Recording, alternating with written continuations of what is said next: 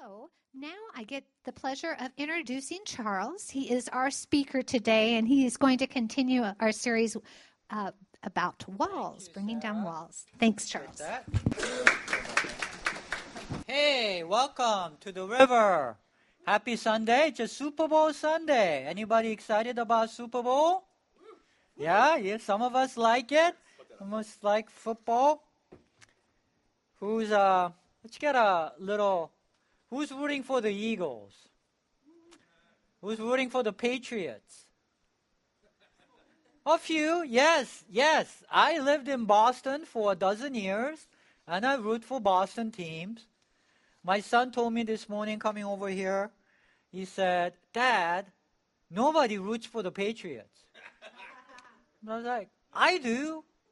And I was like, yeah, well, you and no one else. Not in New York City, he says. I'm like, oh, come on. So see, there's some other people who's rooting for the Patriots. Yes, we're together. So, at least, how many of you are going to watch the Super Bowl? Right? So, there we go. So, Super Bowl Sunday. Well, we are uh, in a sermon series called When Walls Come Down to talk about the walls and alienations we feel living life in New York City in 21st century. And today I would like to talk about feeling alienated from the larger purpose in life. You know what I mean? Like you can get up in the morning and just not feel that great. You know, I was just talking with someone this morning at church, and I just asked her, How you doing? And, and she said, Yeah, I'm doing well. I'm really busy, but I'm just so busy, and I'm doing all these things, but I don't know where the time goes, and I don't know what I'm doing. She said. And I was like, Yeah, you know, that can happen. We can we can live life, we can do all these things. We get up, we take the subway, we go to work, we come back. And then we, from time to time, we stop to think and we think, where is this all headed? what am I doing? What is this? What is this all for? We just, is it just live to eat and li- eat to live? And, uh, you know, we don't always think this way.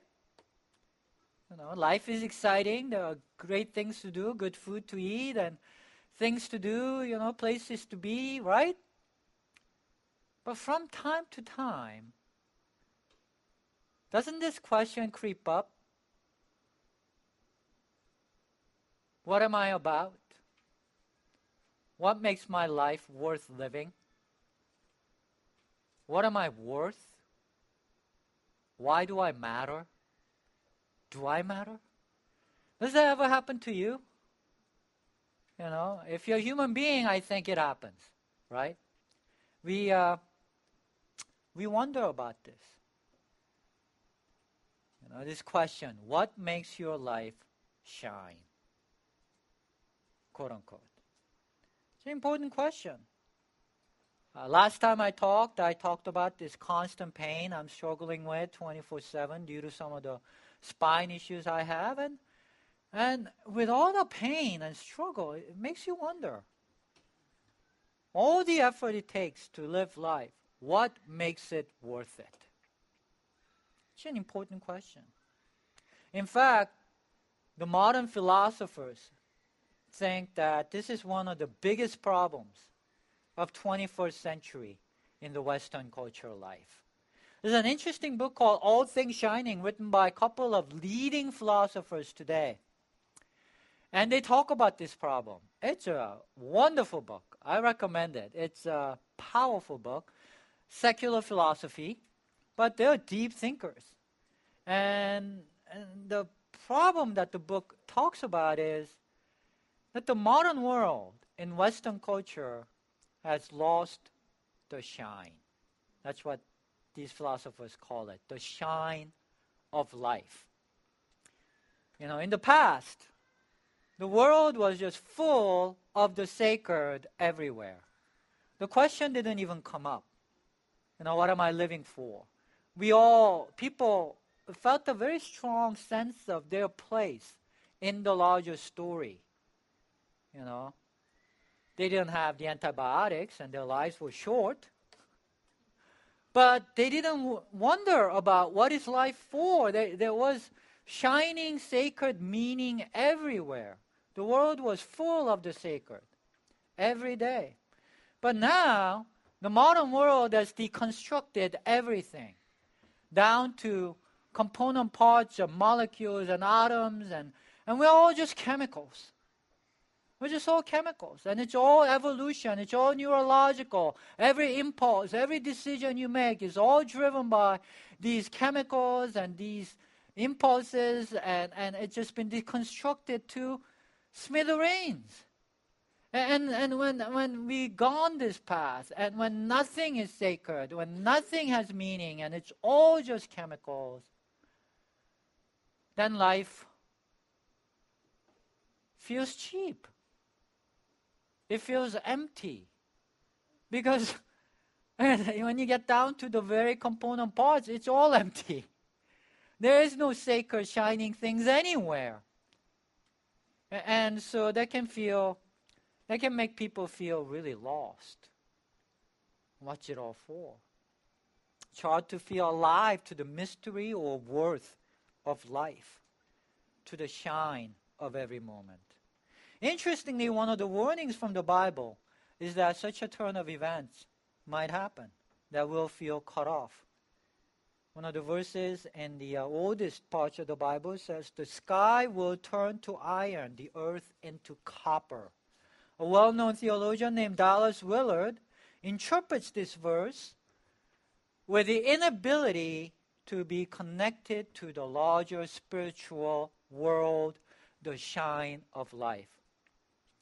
Interprets it to, he connects it to another verse sky will turn to iron, earth into copper, the word of the Lord will dry up, meaning we'll just get cut off from the luminous, the spiritual, the larger, sacred, shining world out there, now it's been cut off with an iron wall. We live inside an iron box. And that can result in feeling blah about everything. You know, you wake up in the morning and you take the subway and it just feels like you know what I mean? It just feels blah.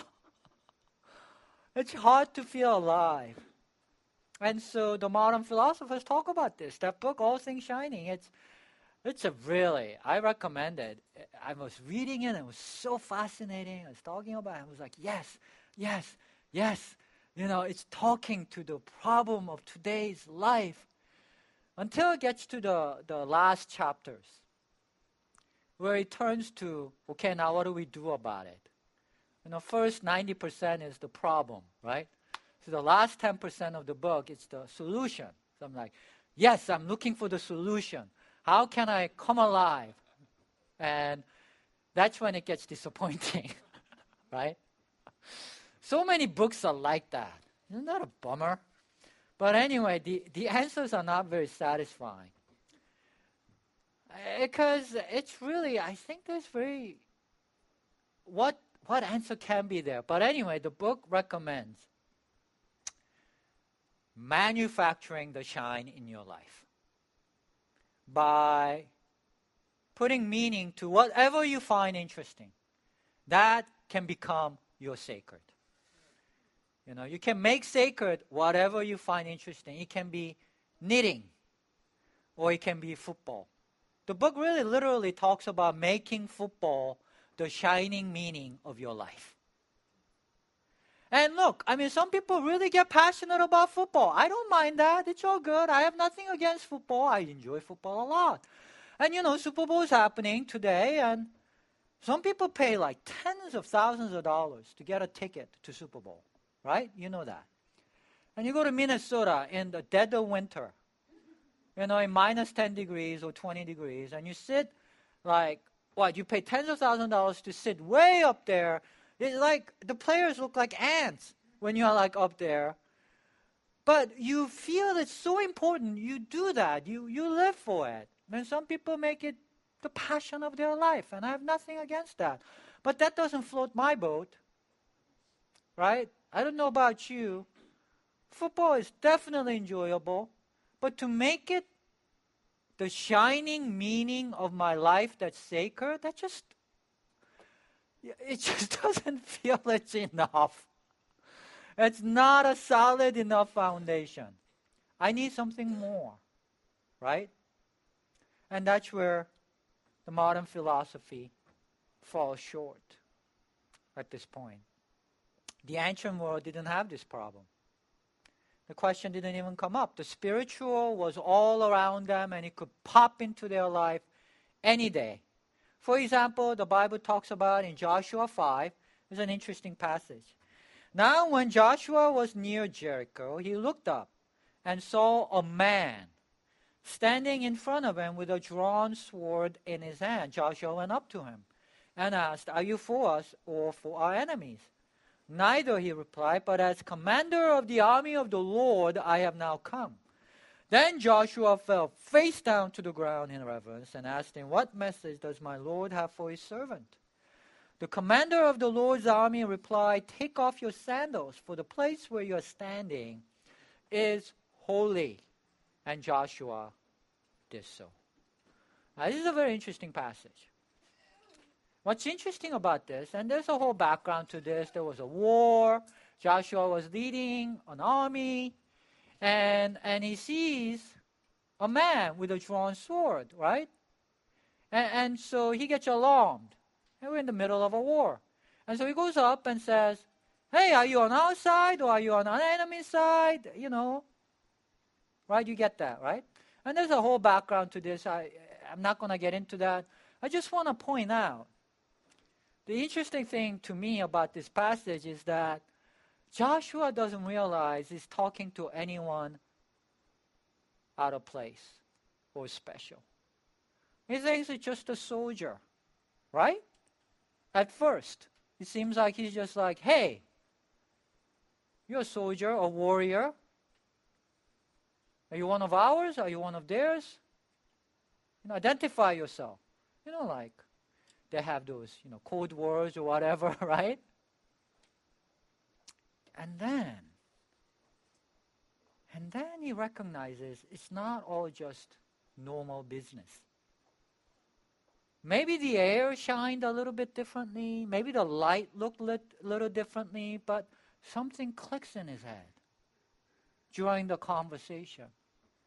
And then he realizes all of a sudden, oh my goodness, there's something special going on here. I stepped into something holy. He falls face down. Like, bam, right? Like, you know what I'm saying? Like, he's like talking, talking, talking, and then he's like, oh my God! And he just goes face down, right? It's an interesting story. Now, numerous stories like this in the Bible. Abraham entertains three angels of the Lord without realizing anything until much later. He thinks he's just talking to people. Uh, Moses sees, sees an ordinary bush, but then it's a fire with the holy presence of God. Gideon is talking to a stranger, and they have a long conversation. And it's only after the, the angel disappears that he recognizes, oh, sh- sorry, right? Right? There are so many stories like this. Excuse my language, but that's basically what happened. Right? Yeah. The oldest parts of the Bible is chock full of stories like just like this. When people are clueless at first, it's as if they're in a dream or they're in a fugue state. They just don't recognize what's happening right in front of them. And, and, and some stories, like Samson's parents' story, like the angel is giving them clues. But they still don't get it. I mean, you're reading the, the accounts and you just think, how can they not get it? They're as if they're in a daze, right? And then all of a sudden, something clicks in their brain. And then they realize, wow, I, the veil is torn. something sacred has flowed in, flew, you know, and I, I'm just stepped into something holy. And they don't know what to do with it. And, and, and some of the theologians, they, they note that there doesn't seem to be any lessons or any theological meaning that's attached to any of these stories. It just seems like an eyewitness account, like this just happened. and we don't really know why or what the meaning of this is. It's just experience they are having. God is walking around. He's talking with you. He's moved by your prayers. He's concerned with human affairs. These are the common elements of the oldest parts of the Bible. This is what some theologians call the God of old. God of old. God of Abraham, of Isaac, of Jacob. You may have heard that phrase God of Abraham, Isaac, of Jacob. God of all. This is in contrast to the more modern passages in the Bible, the more modern conceptions of the Bible. And, and they are believed to have been written by sages or philosophers, the God of the sages. And those more modern conceptions in the more modern pas- passages in the Bible, uh, think of God more in terms of like this all knowing, all powerful, transcendent being who is up there and he is so holy and so powerful, he's pretty much removed from anything to do with things here.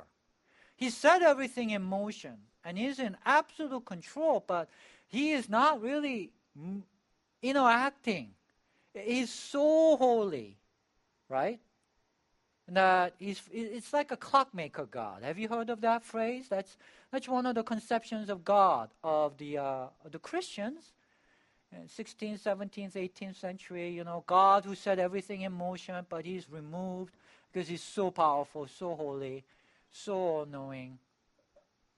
But the problem with that is, and this is a quote from a book I really enjoyed uh, called The Twilight of Atheism by Alister McGrath. He says, God who doesn't get involved might as well be dead. That's a problem with such a God. That uh, he traces the rise of atheism actually to such conceptions of God. But anyway, God of old, the God of sages or philosophers, feels a little bit different. Have you heard of Pascal? Blaise Pascal. He is one of the towering geniuses in human history. He's uh, impacted the modern life in so many different ways because of his intellectual capacity was just so beyond normal human beings. He had a powerful encounter with God one night, 1654. He wrote it down, this experience, and he sewed it inside the jacket next to his heart that he wore every day. It meant so much to him. And I quote parts of it. He says, On the night of November 23rd, 1654, fire, God of Abraham, God of Isaac, God of Jacob, not of philosophers and scholars, certitude, joy, peace, God of Jesus Christ, my God and your God, joy, joy, joy, tears of joy. Jesus Christ, may I never be separated from him. Isn't that powerful? He carried that next to his heart all the rest of his life. This defined his life. This was the dearest thing in his life.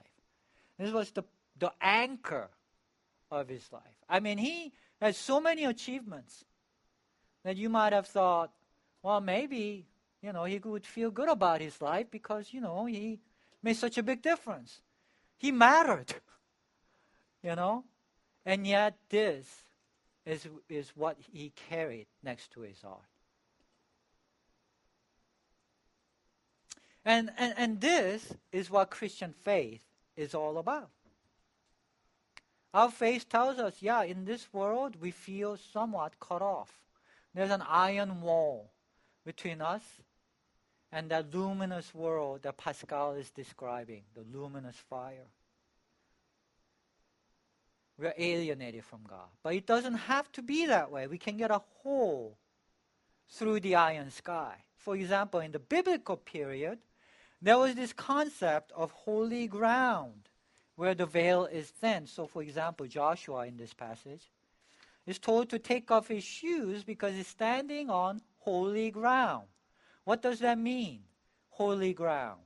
Well, in the ancient world, they believed that there were a few special places where the veil is thin, where the spiritual world easily flows in. And this idea culminates in the Holy Temple in Jerusalem, where in the layout of the, the way they built it, they had this place called the Holy of Holies. That was a place where the Spirit of God dwelt on earth in their conception, this was where the veil was like basically transparent. And, and the God Spirit was so powerfully present that it was dangerous. You would die if you went in there. Only one person went in there, the high priest, and that only once a year because it was such a, a thin place that human being couldn't take it. So They had that idea that God's Spirit could be experienced in these places. But now we believe, our faith tells us, that thing has broken out.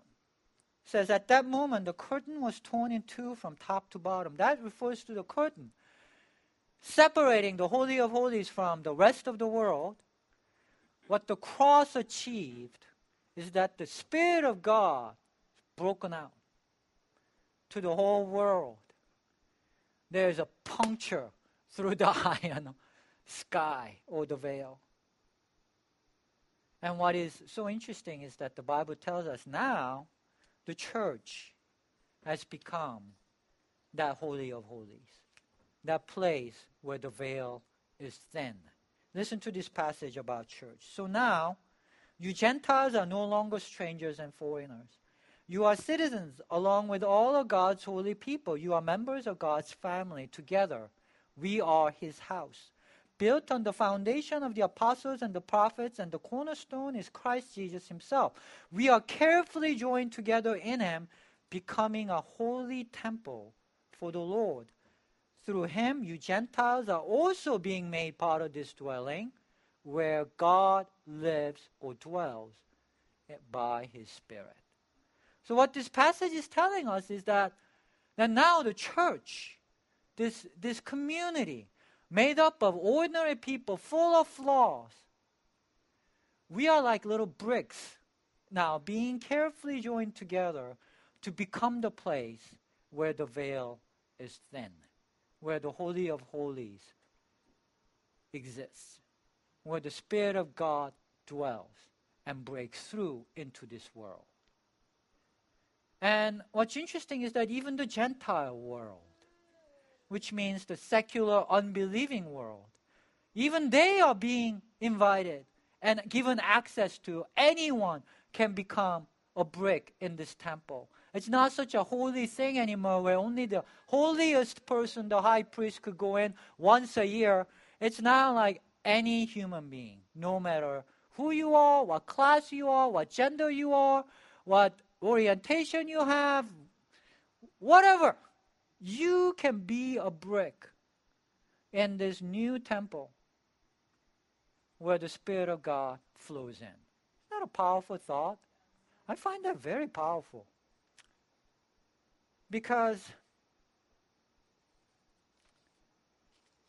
I want that. I need that. I, I need that veil to get thin. You know? Otherwise, life is just too blah in this iron box. I have a longing for it. And, and so I find that very intriguing. And so this is my first practical suggestion for today. Rethink church. You know, we tend to think of church as the place where we come to to learn about the ways of God, to be convicted, right, about the right behavior and the wrong behavior, and to be encouraged to behave more righteously. And I have nothing against that. That's all good. Those are good things, you know, to move that direction. Or in some more modern churches, you know, we think of church as the place where you come to be encouraged, where you get self help tips to become the best us we can be. You know what I'm talking about, right? There are like these, all these, some of these churches, you turn on the TV, and uh, it's all about becoming the best us and having the best life and how we get there. And we here in New York, we are into self improvements, right? We're into self actualization. This is all good stuff. I nothing against that. Uh, but I believe church is more than that. I believe the church is more than that. I mean, let's agree right now that it's not a good idea to behave horribly. Can we agree with that? Don't go out there and do things you're going to feel really guilty about. You know, don't kill people. Don't steal. Don't murder. Don't, you know, be a good person. Can we agree on this? That that's. Yes, I think we can go beyond this. You're all adults. And be the best you you can be. All right? Let's agree on that. Agreed? But let's go more than that. You can go to a bookstore and pick up some self help tips, that's really good. I do that. I recommend it. Do it. It's like exercise. You know, it's good for you. Right? But church is more than that. Church is a place where you can get more connected to the sacred that's beyond the iron wall. And that's so important because without that sense of luminous fire coming through, you are going to feel blah about life. You are going to feel cheap. You're going to wake up one morning and wonder what makes me worth it? What, what, what value do I have? If I disappeared, would it really matter? Then you're going to be filled with questions and regrets and have I made the right choices? Do I really matter? And, and the only way to get away from that is to realize that there is something deep inside of you that's made of luminous fire that Pascal talks about. And we, we all have a glimpses of it.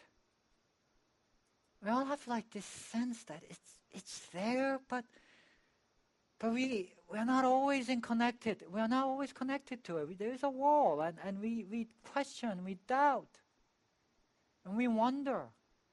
But, but but there is like a canary in the mine. There's, there's something in there that always tells us there is more.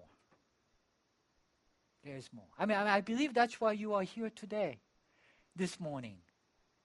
I mean, why are you here? I mean, this is New York City. You could be in a very nice bakery, drinking just lovely coffee, great pastry, just enjoying yourself. Why are you spending your Sunday morning getting up, taking that subway, which on Sundays don't work very well, right? They're using that. I mean, I hate this about New York City subways is that they're using Sunday morning to do all the repair works. And I'm like, church is important, guys. Don't, you know? But we live today in a world where they don't think church is that important. But it is. Because it is the place where you can get connected and come alive and come afire like Pascal did. We have that truth deep in our soul. You know, even when I was a little kid, I grew up in a household where my parents didn't have any faith in God. I didn't know anything about the Bible, Jesus, or any spiritual stuff. But even when I was a little kid, I, I used to think, there has to be more. I feel like I'm more. That I'm more than just what I can do, what I'm capable of. There has to be more. Otherwise, you know, some of these handicapped kids or some of these kids are smarter than other kids. Is that really the only way to value a human being? I mean, even as a kid, I felt that. I felt some deep inside a soul level sense of truth that there is a larger world and I matter, that I'm important more than what I can do and how smart I am or what chemicals are making me function. There is more to this, I felt. Where does that come from? I don't know. But most human beings have this innate sense of the spiritual, the luminous shine, what Pascal experienced as smart as he was. But we are cut off from it. We don't always live with that sense. It's a small, still voice that gets easily drowned out by the anxieties of life, by the events of the days, and we're cut off.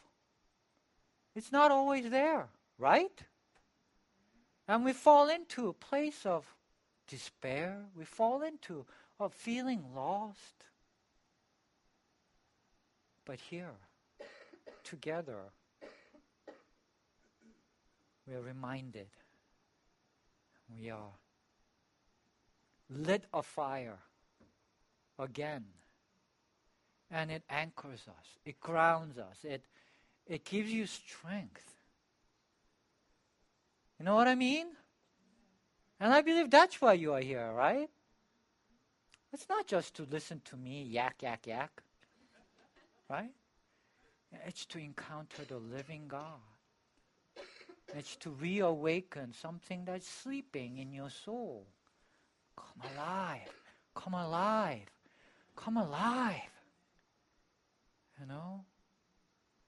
And so, whenever you feel blah, you know, you know, this week, whenever you feel lost, think of yourself as more than just chemicals. Uh, think of yourself as like a, a filament, a hole through the iron sky, where you are the conduit. You are the brick that God is using to make the, the veil thin, to break through, right? And so think of yourself as existing in two worlds one foot in this world, one foot in the luminous world beyond the veil. When I do that, and I, I try to imagine myself, like I, I, I close my eyes, I reach out with my senses, and I try to try to think of myself existing in both planes of existence at the same time. And when I do that, something flows in. And I feel more calm. I can react better. I feel more present. And I can deal with this life with more sense of weight and reality. So try that this week yourself. Because we are all bricks. It's not special people. It doesn't say just the pastors are being made into the temple. It's all of us. So try that. You know, find your purpose. This is another thing you can do. Find your purpose in building church. Together we are his house.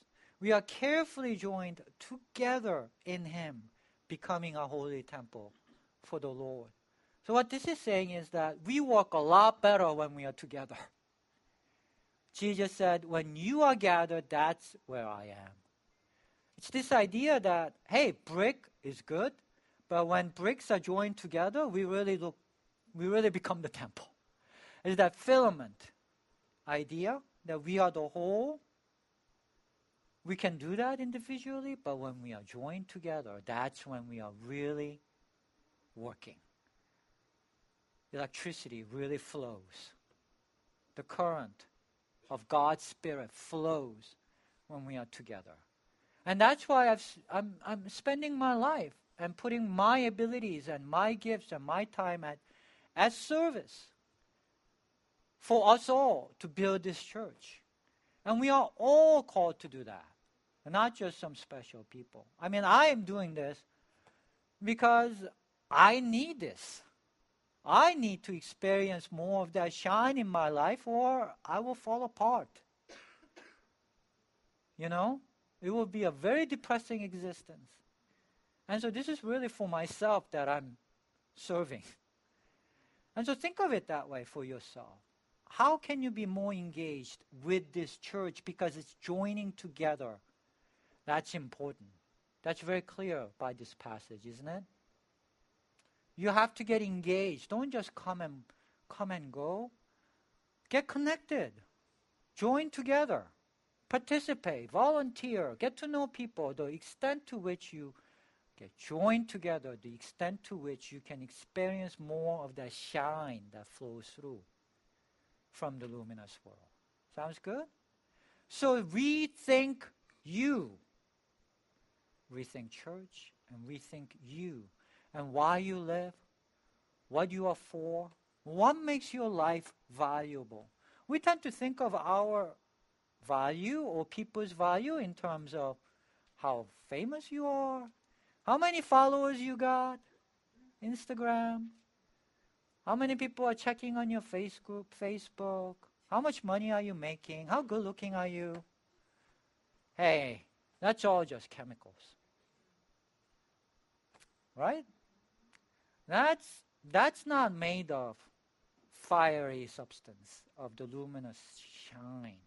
This is why we are experiencing this, this loss of shine, and we get books like All Things Shining, where it says, you know, make football your shine in your life. I mean, come on! We cannot be reduced that way. That makes us too cheap. So rethink you, how valuable you are. You, infinitely important. Because you can exist in two worlds because you are the hole through which God breathes Spirit into this world. I mean, how important was the Holy Temple of Jerusalem at the time? That was very important. Now we are. You are the conduit. Just by existing, you have influence in this world. That's a new way of thinking about purpose in life a new way of thinking about what function we have in this world and what makes us valuable and why we matter and why we should get up every morning with a sense of meaning. Right? So rethink you. You are a royal priesthood, the Bible says. A royal priesthood. It's because we are this brick we are existing in two worlds. And that's why the Bible calls you the royal priesthood. All of us, not just pastors. It's all of us together. Yeah? So think of yourself as a priest, as someone who's bringing the holy into the mundane. That's pretty cool, I think. Yeah? Amen. It's a big thought. So I just want you to take just 10 seconds, maybe 20 seconds. Just sit on that for just, just dwell on this for just a moment. That you are the conduit, that you are the priesthood, that you are the temple of God. You are the conduit through which God is breathing his life into the fabric of this reality. Just let it sit with you for just 10 seconds.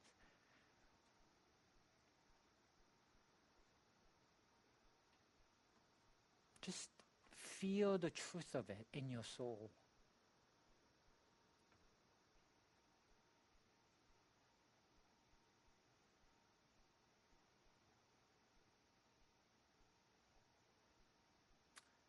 Thanks. I mean, I just feel, I mean, just for myself, but I just feel the truth of it. in the deep marrows of my bones that this is who we are. It's not just because the Bible tells us this is who we are, it just feels it rings true in that small place. So go with that. Go with that this week. It's such a big thought. We're going to push into this more and more in the next few weeks. Now, how do we puncture the iron wall? How do we be more efficient and effective in being this royal priesthood or the temple of God or whatever. And, uh, and, and, and it's, it's the right time because we got 40 days of faith coming up. How many of you are familiar with 40 days of faith? I mean, many of us feel it's like the best time in our church, right? So it coincides with this period called Lent. You guys have all heard of Lent. It's six weeks before Easter, where Christians have traditionally practiced spiritual disciplines like fasting, prayer, Bible studies to push into God. And so we use this time to really try to experience the living God. That God would become more than talk, that God would become more than God of the philosophers who is just up there as removed from us that he would become more like God of Abraham and Isaac and Jacob, walking in our midst, talking, transforming us, touching us. That we would experience something of the luminous fire that Pascal talked about. So I'm very excited about this coming up. February 18th is it starts. We're going to give you Bible guides, user's manual. Going to push in. This is a very critical time for us as a church as well. We're starting this ca- campaign called Revolution, right? Many of you are familiar with it. We're trying to get the word out to grow this church because we really believe church is useful. It's very powerful, and people need it in these terms. The people need the shine to be restored. And so we're trying to get the word out you know, a church like ours that is full of vibrant faith in the living God, also fully inclusive, it's very rare. Just really doesn't exist. So we want the word to go out.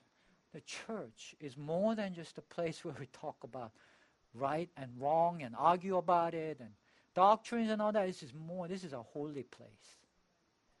This is a place where everyone is welcome to become part of the holy ground and experience the living God and be transformed by it and experience the shine being restored to your life. And let it be the fuel for your life and that should spread. Yes, yes. amen. Let's do this together. We need to do this together.